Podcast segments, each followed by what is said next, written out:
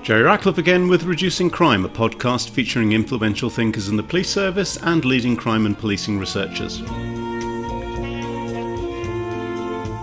Lawrence Sherman is director of the Cambridge Centre for Evidence-Based Policing at the University of Cambridge. We discuss executive police education, harm-focused victimisation, and the first rule of algorithms. Find out more in this episode at ReducingCrime.com and on Twitter at _ReducingCrime.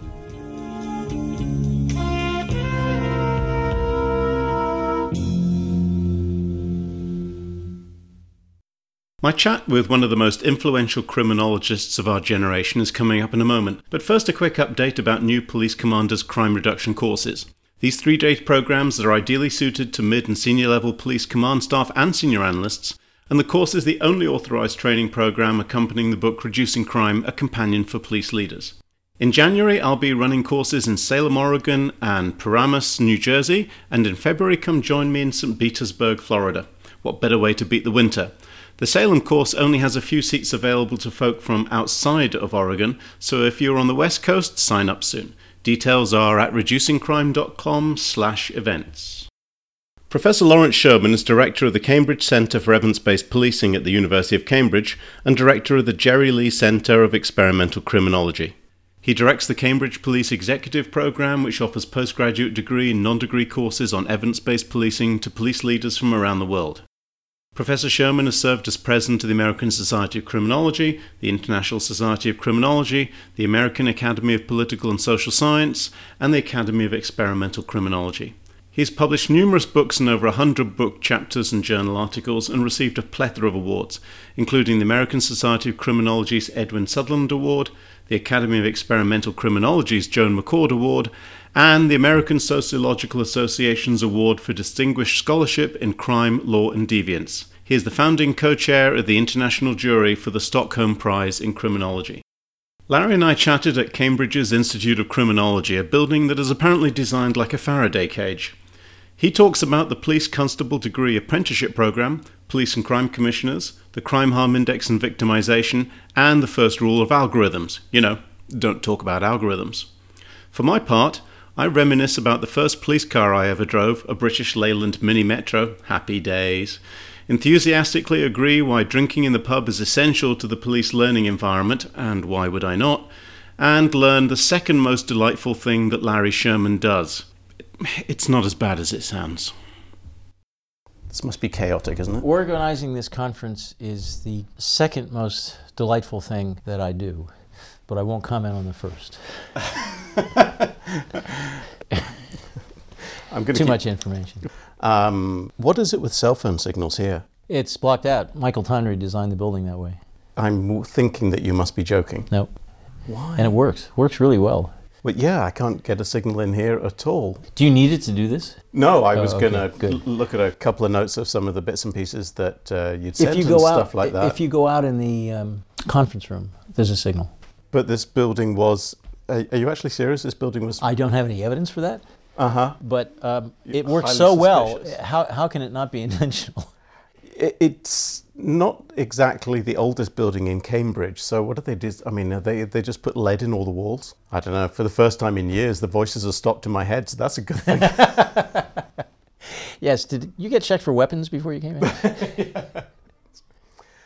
Okay, so when you wrote that piece for the Police Foundation just over 20 years ago, did you think we'd end up here?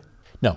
The last place I imagined that evidence-based policing would take off was Britain. Right. And I think that was short-sighted because Tony Blair had just been elected talking about evidence-based policy. But I assumed that UK would be much like the US, in which the police would just shrug their shoulders and say, research, who needs that? And which to some degree is still the case in the US. Still the case in the US, in Australia, and across the UK. But I think the place that has turned out to be the most fertile soil for evidence-based policing is the place that's had the biggest budget cut for police in the modern world in the last decade, and that's Britain. Your personal energy levels have got to have some hand in pushing that forward. I don't know how the hell you do it. Well, look, my energy levels have always been high, but I've wasted a lot of energy battering against brick walls in the United States. And here I'm scattering seeds on moist soil that's getting a lot of sunshine.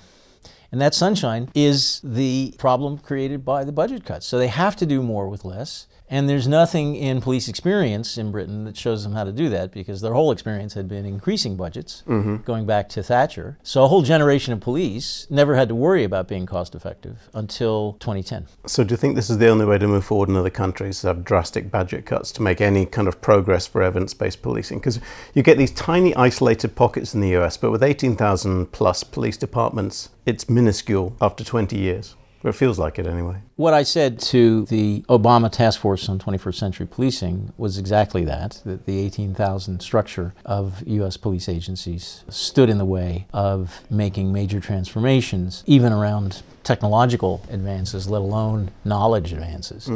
Whereas this country, always trying to be perfect, is continuing to bemoan the fact that it has so many police forces for 60 million people, 43 police forces, Did you just say this country always trying to be perfect? This country... Have you seen Brexit? This country is endlessly beating itself up over ideas for how to be perfect, and Brexit is certainly one such idea. The people who advocated Brexit said everything's a mess, the country's going to the dogs, and the only solution is Brexit. It's certainly going to be interesting. It's this self-critical, if I may say, as an American in Britain speaking to a Briton in America, Jerry, you are, I'm sure, remembering the idea that if it's made in Britain, it can't be any good.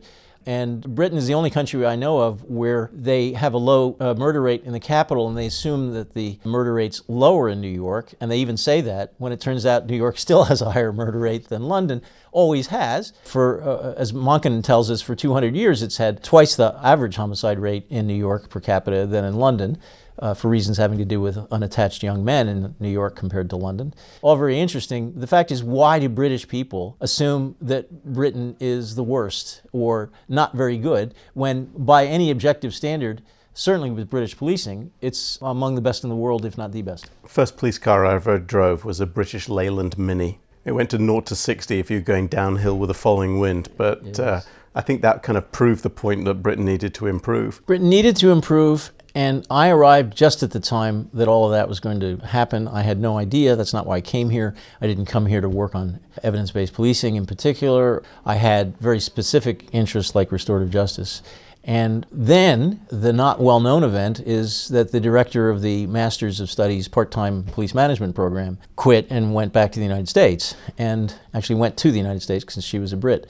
And so Friedrich Lozel, the director of the institute at that time, said, "Would you mind taking over this part-time program? You won't have to do much. The administrators will do it. And just keep it." Would you mind grabbing this poison chalice? Well, at the time he asked me to do that, I think there were 12 students. Oh, well, that's not so bad then. And today we have 140. So how many countries? Yeah, well, the number of countries at the moment is probably around 7. And I've just found it so rewarding because every year the students get better. Most years they get more numerous, and we're now up to over 10% of the assistant chief constables and above in England and Wales hold the master's degree from the evidence-based policing curriculum that we launched in 2008. That's quite incredible, really. And we should double that in the next 5 years, I think. So, because there's been a big shift in education and recently with the apprenticeships in British policing as well. We launched the first policing apprenticeship at the management level on April 1st of this year with 60 people who came in for what's called the Senior Leaders Master's Degree Apprenticeship. And it's the salvation of the course, because with all the budget cuts, the thing we were running out of was any way to fund British students. So the course was going to become mostly overseas. And we could keep the course alive, but we literally had to give out 10 scholarships last year to get British students on the course. And then the apprenticeships came, so we go from 10 British students to 60. And we hope to push the apprenticeship numbers up and to rebuild that sense of urgency. So the Met now has 20 students on the course. That's great. Compared to the 2 scholarships we gave them the year before. How do we get this change to take place in the US? Well, luck, I have to believe, is important. The apprenticeships came out of nowhere. Right.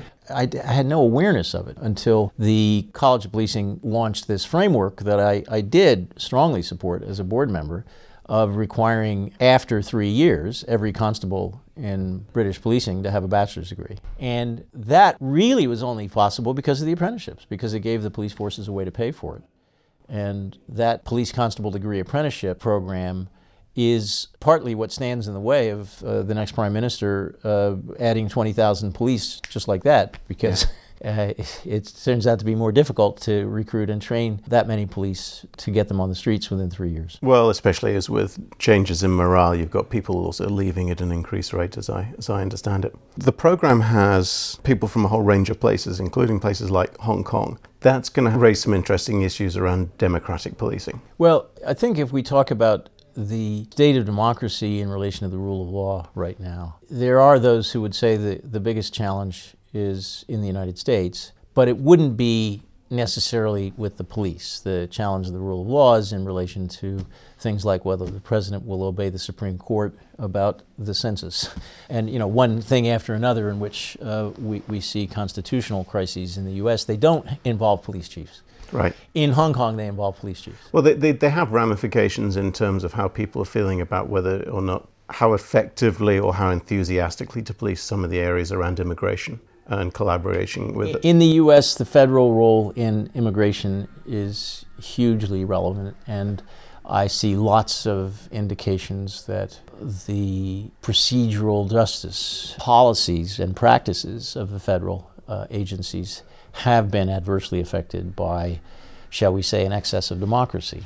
And the balance between how much democracy you can have and how much rule of law you can have, I think, is a major issue for the police all over the world. So it's very interesting for us to have people from these countries, except the United States, which now for some years has sent us absolutely nobody. And I think that reflects part of the political culture that they're from, that increasing suspicion of what's the value of going out of the country for anything is part of a cultural shift. Again, you're talking about 18,000 police departments, but we did have a number of police officers from departments of fewer than 100 officers, thanks to Jim Behrman sending us police from departments in California, even New Jersey. They're very sharp, very interesting, very innovative. And many of them are still involved with the American Society of Evidence-Based Policing. I was just at their conference in Cincinnati. I'm very pleased that the American Society of Evidence-Based Policing has been so well supported by Cambridge graduates. And I can say the same thing about the Australian New Zealand Society of Evidence-Based Policing, which, depending on how you count them, they may have another 2,000 members. New Zealand has a unit of 40 officers that is led in part by one of our graduates at Cambridge from West Midlands Police, who's a sergeant, but who has just been elected a fellow of the Academy of Experimental Criminology, and he's got 2 outstanding experiments to his credit. That's incredible.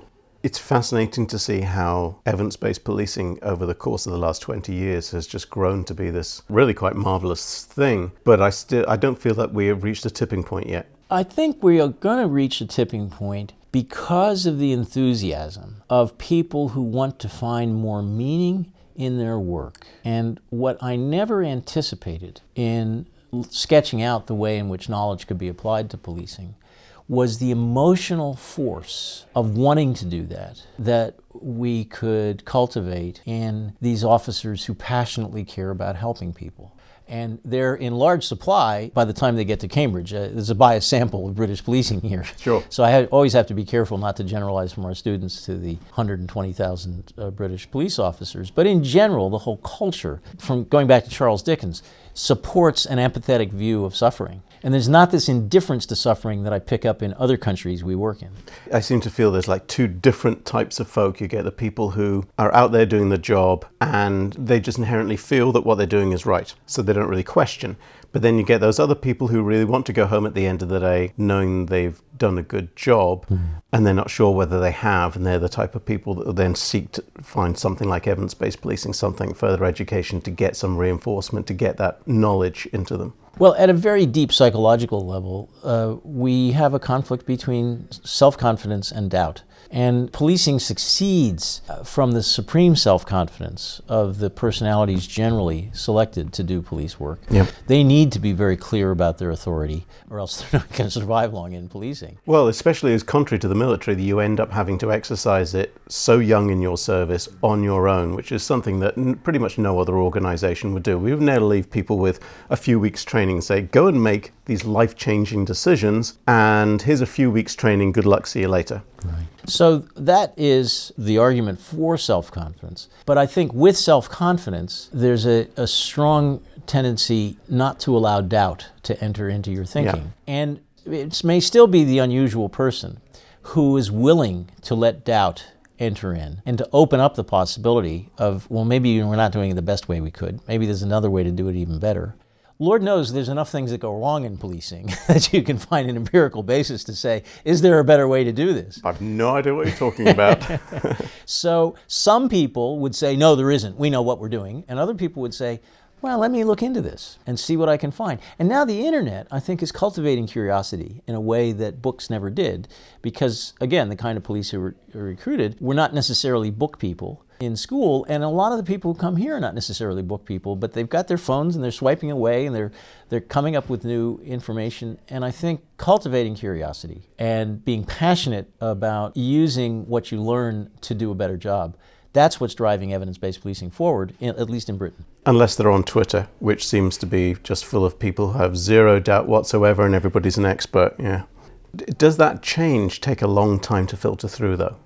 Because it seems like there is a groundswell of people who are essentially spreading, like Jim Behrman, like some other folk in Australia and New Zealand, spreading some of these ideas, almost like a network. That seems to take a long time. It's interesting to see how the rates of succession in senior police leadership have changed so much just in the last 12 years, when the contracts were fairly standard. People would serve as chief constable for 5 years and then often get renewed. So you had these long-term chief constables and you got to know the chief constable population. Then along comes police and crime commissioners, who are given total power to hire and fire chief constables. And from 2012, when they were first elected, they adopted a very short-term contract perspective. And that led to much higher rates of turnover in chief constables, as well as... something a little bit more mimicking the high rates of turnover we see in the US. Look, they're getting much closer. And even though the courts in Britain have said that a commissioner cannot fire a chief constable just because he doesn't like the color of his socks, and we had a case that essentially involved a disagreement over policy involving another police force. And the chief constable said, I have a right to have an opinion about and even act in relation to one of my colleagues in another police force. And the police and crime commissioner said, no, you don't, you're fired. And the court said, you can't fire somebody for that reason. You can fire them for misfeasance. And so that actually strengthened the position of the chief constable. But if you only have one boss, as opposed to an 18-member police authority, which was the change that happened in Britain in 2012, I think it becomes pretty unpleasant to stay around with somebody who is demeaning and disrespectful to you every day. So that's pushing the turnover. And then at the assistant chief constable level, we are now seeing people skipping the deputy chief constable, which is the one person who is under the chief constable. And historically, you always served in that kind of job for 3 to 5 years before you became the chief constable, gradually learning the skills that you needed at the very top. People have walked from assistant chiefs to being chief constables and been totally overwhelmed. Okay, but then surely isn't a way forward then if we educate the police and crime commissioners about evidence-based policing, about modern practice, they can start to select and hire those people who can demonstrate those skill sets. And so what I see in the flaw in the US system is the people who are doing the hiring are mayors and city managers who were realtors one day or a plumber. And those are the people, or it's elected if you're a sheriff, those are the people who are hiring the police. So what you've got is the mechanism for hiring police is different in the UK than it is in the US, and that seems to be a flaw in the US system. I'm so glad you asked the question about why don't we educate the police and crime commissioners so they can do a better job of picking chief constables and managing them well. And the answer is, right now we have one elected police and crime commissioner in our master's degree program as a student, and he's got the chief of staff of the chief constable's office sitting 2 rows away from him in the class I just finished teaching. Just one. One this year out of 43. Next year we could have 2 more. because this fellow is recruiting others, and he's also affiliated with the party in power at the moment. That may not last very long, but I think it's important that you have a highly educated person from a finance background who sees evidence-based policing as something he needs to know to do a better job as a police and crime commissioner. It's a good start. And he, I think, will want to be a police and crime commissioner and get reelected for several more terms. And for him to be campaigning in the Association of Police and Crime Commissioners, which again is only 43 people, having them be told by him that they should come study this course makes me optimistic that we're going to get more of these folks. That's good for Britain. So you've got that, and you've got that kind of network hopefully starting to spread. How do we get more US departments then to be doing the same kind of thing? Because it comes back to what you were saying earlier. Nobody wants to go outside of pretty much their local region. I mean, you know, a lot of US police departments, if they want to do a fact-finding tour, they'll ring round the surrounding police departments and go do a visit. And that counts as them trying to figure out what best practice is in many places. And that's not a slur just on US departments, because that happens here as well. It happens in lots and lots of places. How do we spread the network of what is good practice, what is across policing generally? Well, is it education? Is it the internet? Is it all of these things? Is there a piece that we're missing? I think education in classes where people are co-present physically and not online. That kind of education, including the drinking sessions and the friendships. I'm glad you kept them in. They're essential. I often wonder whether they're learning more in the pub at night than they are in the classrooms during the day. Certainly, I know that some of those concepts are getting reinforced with hashing it out over drinks. And the friendships, the long-term communication networks among our students from 5-10 years ago are also very impressive. So I think to build a kind of cadre of people who speak the same language about how do we know this works? How do we know this is the best way to target our resources, and to keep refreshing each other with innovations. Do you hear about what we're doing? That's cool. Let me see if we can do that. So it becomes a diffusion of innovation network as well as a reinforcement of the spread of new knowledge. That could happen in the U.S. I don't think it's happened in relation to the senior management program or other things that have been offered in the U.S. Well, they've got the drinking side, but I'm not sure they've got the innovative ideas side. I think it's important to do more than drink. Although important as drinking is, but I still am delighted that we have people who are reading, and we can tell from reading their essays and reading their thesis work, they're learning an enormous amount. And that learning is something that, by and large, I think they're taking back to their colleagues and putting to work substantively rather than flaunting, I know more than you do, or I went to Cambridge, haha, and you only dropped out of school at 15. Well, I dropped out of school at 15 too, but then the first time I went back to university, I went to Cambridge for a master's degree. That's what we can do that American higher educational institutions are generally not willing to do. What do you mean? We have the power at Cambridge University to admit people to a master's degree program without a bachelor's degree. They're called non-standard students. Right. And if they have lifetime achievements that are the equivalent of getting a bachelor's degree, in our opinion, like being promoted to superintendent or even inspector in a British police force, we can admit them with all other indications, letters of reference, etc., sometimes that they've done innovative projects. We give them the chance to become master's degree graduate of a leading research university as their first contact with university or even A-levels in some cases. Do you find it easy to maintain standards under those circumstances? Because there's often a conundrum, which is it's been claimed, and I'm not sure it exists, but it's certainly been claimed as a dumbing down of education, which means that you can create a very challenging, which is often read to be difficult course, which people say they want, but in actual fact, they often vote for the easiest course that they, peers go and they say, it was really easy and didn't do very much, and they think, well, that's exactly what I need. I'm doing a full-time job. The reality is they often go for the easier option rather than the harder, challenging option. Well, a lot of people refuse to accept nomination of this course because they know it's so much work. Some people come really wanting to do it. They see how much work it is. They'll drop out. We have a wastage rate of maybe 2 to 5%. And it's almost entirely self-driven. So if people stay and do the work, they turn in their essays, they do their thesis project, I think the achievement levels are much higher than they are, say, in the Ivy League for undergraduates who manage to graduate, but a lot of them have really blown off a lot of their coursework. They can't do that here. They've got too much peer pressure. Their employers are paying their way, and they can't not do something important. And because the degree is so focused on a research project and discovering something really important by doing systematic research in their own police agencies with their own agency data, they've got the chance to get published, to get in the newspapers for having discovered something important that can make the public safer or improve justice and effectiveness by the police department. It is so tied to their sense of purpose, their sense of meaning of their lives. Because they're mid-career, I found it very hard to go back to teaching even PhD students in their early 20s because they don't have a clue. These folks are all so, shall we say, resilient from the shocks of life in policing to get to the point where they still want to come and read and study and do research. That's what keeps them from being a quality problem, even though they haven't been in a classroom for 20 years. But it sounds like the support from their agency is essential in making that happen. I think they need to be encouraged, and certainly being picked to be nominated for Cambridge is part of what British police agencies do well, as in picking people to be promoted. After the last test is done at sergeant's level, above that it's all professional judgment about who's a good leader and who isn't.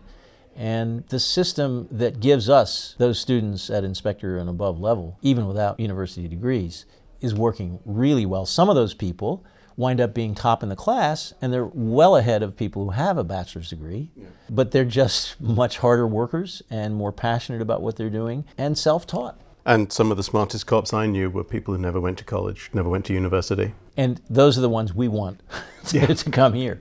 I think most of them I knew were retired.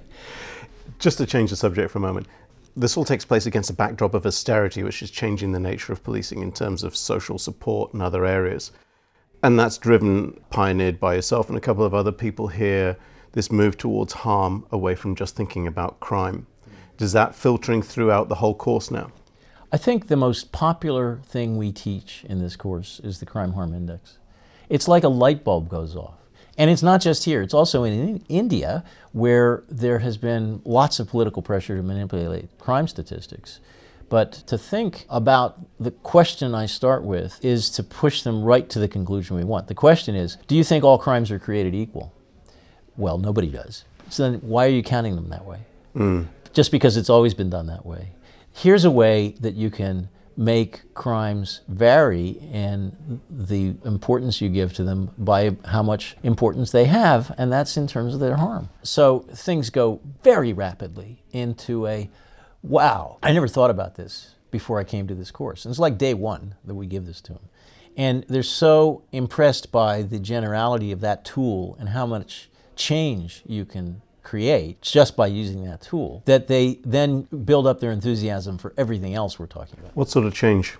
Oh, for example, in Leicestershire, The Economist even wrote about this. They changed all of their patrol beats by looking at harm levels rather than count levels. It has the capacity, if there are lower level types of crime then, though, but enough volume of them to change the nature of what police focus on. Well, not only where they work, but with whom. And one of the big breakthroughs was with the Dorset police tabulating the harm index value for each victim in 1 year. And roughly 30,000 crimes, 25,000 victims, I think. Gavin Dudfield showed that the concentration of harm was far greater among victims than it's ever been among places. 3.75% of the victims had 85% of the crime harm. Well, there's your frequent flyers. And you have 13-year-old girls getting raped 3 and 4 times, and nobody knew that, because there's no system set up to detect repeat victimization by harm levels. So you have repeat victims for all kinds of things, but if you're just counting burglaries, car thefts, whatever, it doesn't jump out at you the way it does with the crime harm index. So just in terms of prioritizing the harm to victims, the next study that came out showed that people who were only offenders or only victims had much lower total harm levels in Leicestershire than the people who were both victims and offenders. And their total harm levels, combining harm that they commit and harm that they suffer, were miles, factor 5 times above the offender only and the victim only. And to be able then to target the people who are both victims and offenders in relation to their trauma issues, other ways of trying to prevent both victimization and crime simultaneously because you're dealing with the whole person. That's a very different way of thinking about policing that's only made possible by using a harm index. I can see all the positives of that, and then I can also see the British media picking up on one piece of that and using it to beat the police, which is 13-year-old rape victims ignored. Hasn't happened in 3 years since we published the study, so 2 years since we published the study. Well, maybe best I cut this piece out of the podcast so we don't alert them to this. Okay. Well, but we don't mind, I think, that you're getting things like this disclosed all the time through other means. What we offer is a comprehensive systems approach to have your computers report to you whenever there's outliers of this kind. And perhaps to every hour update the rankings of the most harmed victims, the most harmful offenders, and the most harmful places. So predicting knife crime in London, we're very close now to trying to get a 365-day rolling period update on stabbings, because 1 in every 60 stabbings is a homicide. And the prediction of an algorithm you can explain, and I think explainable algorithms are becoming very important for the police. We have this simple algorithm. The more stabbings, the more likely a murder is. Well, I'm glad you mentioned that, because this is all taking place against the backdrops in a number of places where there's quite a clear pushback against algorithms and predictive policing and artificial intelligence generally. And facial identification, facial recognition in particular, which is on the front page of the New York Times today about ICE. What I think about explainable algorithms is that A, you should try not to say algorithm, and B, the explanation should begin with the phrase, it's common sense. The more stabbings you have, the more likely somebody is to die. And what we know is the average likelihood of death in a place that hasn't had any stabbings, out of the 4,800 local places in London, the average there of the risk of homicide is 1%. If they've had a prior stabbing, it doubles to 2%. And if they've had 4 prior stabbings, it goes up to 15% if memory serves.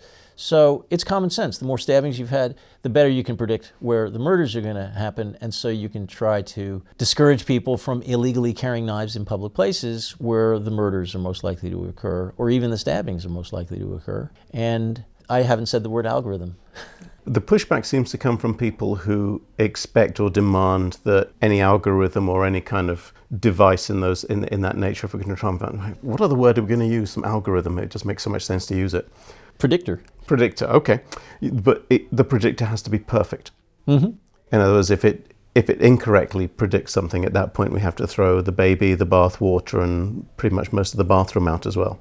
Well, my argument about that goes back to the basis of experimental science, which is that it's all about a comparison. It's counterfactual. Suppose you don't have a quantitative predictor.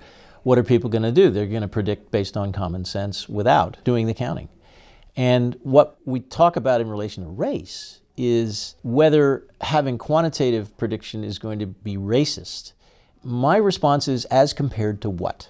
If you're not using quantitative prediction, if you're using all of the biases, the implicit bias that's well documented, why would you think implicit bias... Throughout the whole of the criminal justice system. Why would you think implicit bias would do better than a transparent formula that's based on tens of thousands of cases of data where you have much greater likelihood of reducing racial disparity by using the numbers than you do by relying on people's implicit bias? And we can have a conversation about the algorithms. We can actually look at it and talk about it and change it as we as a society see fit. We can take out any factor that actually makes it more accurate but offends people, and so fine. Legitimacy is more important than accuracy is the mantra that I have been pushing here, because if we can't get the idea of using big data to make better decisions, then we're going to be much worse off. So we can be less accurate in order to have the public support for the legitimacy of this approach, and to recognize that if we don't do it that way, we'll have even more bias. So the Arnold Foundation has just published a report demonstrating at least a model that shows how you reduce racial disparity when you use big data compared to when you don't. Is that, you think, the way forward for just improving the use of science generally in policing? To drive this notion of helping to explain it, stressing its legitimacy and stressing its value over the traditional ways of doing things? Yes, I don't think you sell the algorithm to police officers telling them that they're racist and they have implicit bias and we're going to control that with a computer. But obviously, there's another way to put it, which is that we trust the experience of police officers. When we look at the big data, what we have is the experience of hundreds of thousands of police officers or police encounters. No human being can remember all that stuff. If you like experience, then go for the maximum experience. That's what the computer can give you. That's a great way of putting it. It's not just your experience, you amalgamate or aggregate the experiences of tens of thousands of cops. When I've said it, I get a lot of, okay, that makes sense, nods in the room. And the same thing to get the public on board? It's harder to read the public because when you're on the BBC, you don't know how people are responding, you can't see them. But you get some feedback, you get comments on the stories in the Times and so on. And as you've said about Twitter, anybody who's commenting on a piece is apt to say and will say almost anything. But when I talk to people face to face, and it's not just police, I can be in rooms with advocates or community groups, my sense is that if you are focusing on the principles of explanation, of simplicity, clarity, looking at them and getting facial recognition of the idea. And when people are scowling about the idea, you ought to pay attention to that and maybe try another way of explaining it. Academics reading people's body language, that would be a first. Yes, well, obviously some people some people are better at it. I'm talking to one of the most well-received lecturers we've ever had in this Cambridge program. And whenever I say Jerry Ratcliffe, the second-year students who've heard you before have their eyes light up and say, oh, good, we're definitely coming to that Same old bad jokes, yeah. No, it's really important, and you've said this, to put as much effort into how you explain something than what you're going to tell them. If it takes so long to figure out what the answer is, and then you don't put any time into explaining or figuring out how to explain what the answer is, then you probably deserve what you get, which is that people ignore all the work that you did. I think that's something academics are particularly bad at. They love to do the work, and they hate to have to explain it to people. Well, what you've just said is why I think the future of policing can be driven by pracademics, because they both want to know and they want to change. And it may be true that the only thing cops hate worse than change is the way things are, a famous Ratcliffe joke that's oft repeated here. But I think what you get with a pracademic is this passion to be sure we've got a better answer, and then to have every colleague in their police agency agree with them.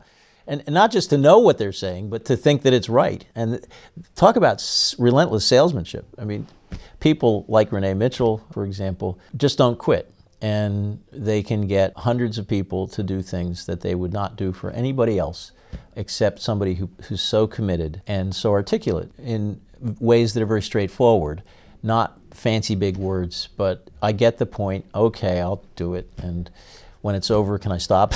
Yeah. Well, I think that relentlessness, that's part of the reason people do what Renee asks. It's partly out of, yeah, that makes sense, and otherwise it's out of fear. I think Alex Murray has done the same in this country. And I would say that his recent appointment as a chief officer was actually made less likely by his pushing all this evidence-based policing stuff than more likely. But that said, he is now a chief officer in the Metropolitan Police and is continuing to promote the idea of pracademic policing and using evidence for better policing. How do we get to the stage where people don't pay that career price for getting involved in evidence-based policing, for doing the right thing, for pushing science into policing? Well, I think having examples of people at high ranks, the 10% we now have of chief officers who may or may not talk about evidence-based policing very much, that's a real icebreaker. If we have poster children, if you will, who grew up with evidence-based policing and who flourished, that will encourage others. That's my hypothesis. And we're going to have an annual dinner now with all of our graduates who have completed the senior command course and are now licensed to be chief officers in England and Wales. Every year we will congratulate them all for not only achieving that level but staying in those ranks amidst all of the pressures, and to encourage them to do what they can in ways that they think are right for the context, to encourage others to apply evidence-based policing to the tasks that they have.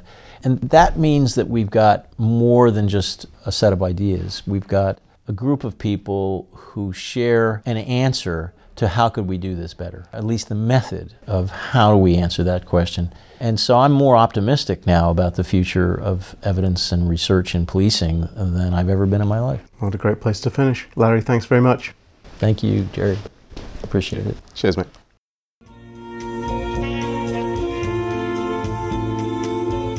You've been listening to episode 17 of Reducing Crime, recorded in Cambridge in July 2019. Other episodes lurk at ReducingCrime.com or the usual podcasty places. New episodes are announced on Twitter at _Reducing Crime. Be safe and best of luck.